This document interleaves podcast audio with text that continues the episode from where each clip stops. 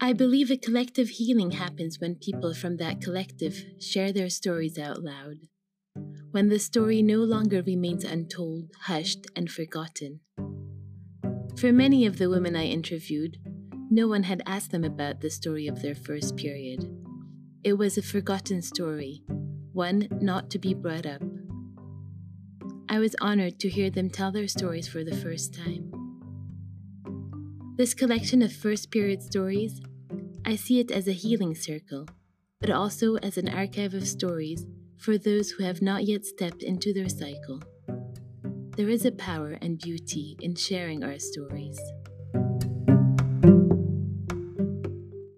I was in French class and Mr. Manana was teaching, and I used to give him hell in that class. But anyways, I leaned over for some reason with my desk to speak to somebody else, and um, one of my girlfriends said, "Sit down." And I was like, I sat down, and she she passed me her jersey, and she put it around my waist, and she's like, "I think your period came, and you should go to the bathroom." And I was just like, hmm? you know, and, and by this time, because of all the talking that we had done, I already had like a little pad in my bag and I was waiting I was like, you know, so I went to the bathroom and it was there and I took my pad and I put it on. And I was like, oh my God. And came back and it was like, yes, I got it. And they was like, you got it. It was, it was so, so, so cool. And that was like, that was the beginning of it. I went home. I said my mom picked me up from school and so I was holding this thing, this thing that had happened. And I was like, kind of finding the words to tell her that it had happened. Um, and, and, and we didn't have that much of a language around this stuff between, so it's like, how do you even break into that frequency?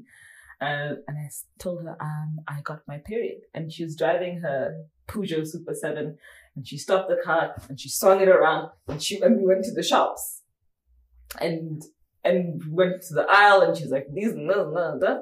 and and I was and by that time I already knew that stuff. I'd already and I'd already swindled money to get pads in my bag and stuff. So but it was like here the pads and that was it.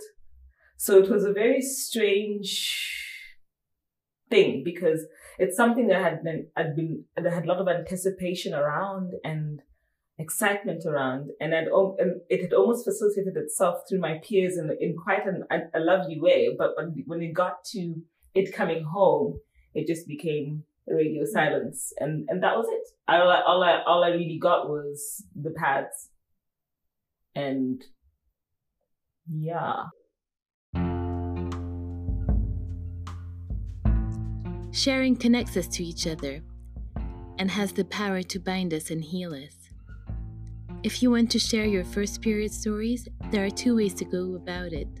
You can either send me a video of around 2 3 minutes looking straight into the camera and sharing your first period stories, or you can send me a picture of you around that time you got your first period, along with your written story.